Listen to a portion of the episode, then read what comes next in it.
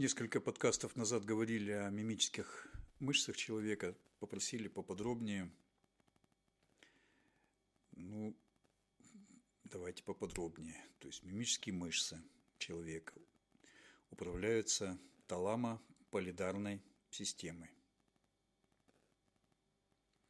Отражают состояние гомеостаза эмоционального состояния.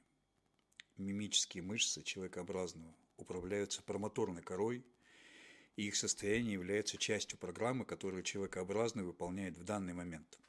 Он улыбается не потому, что испытывает соответствующие эмоции. Он пытается управлять вашим эмоциональным состоянием, привести вас в такое состояние, которое наилучшим образом позволяет человекообразному выполнить свое дело. Если очень просто, американская улыбка. Вот говорю американской улыбкой, давайте еще раз прочитаю. Он улыбается не потому, что испытывает эмоцию. Он пытается управлять вашим эмоциональным состоянием. Привести вас в такое состояние, которое наилучшим образом позволяет ему, человекообразному, выполнить свое дело. Мастерство человекообразного на протяжении поколения отточено настолько, что они не различают добро от зла – есть образец выведения породы человекообразного служебного. У русских отбор в 20 веке прекратился. Отсюда справедливость осталась частью физиологии.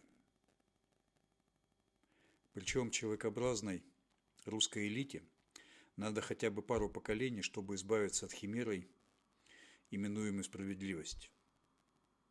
Это как громовые раскаты – как в песне «Ни гроза, ни ураган». Это корково, подкорковые взаимодействия у русских координируются с межполушарными коммуникациями. Это то, что недоступно ни служебным человекообразным, ни европейским сверхчеловекам. Это поступь прогрессивного социального антропогенеза, уже не бессмысленного, но не менее беспощадного.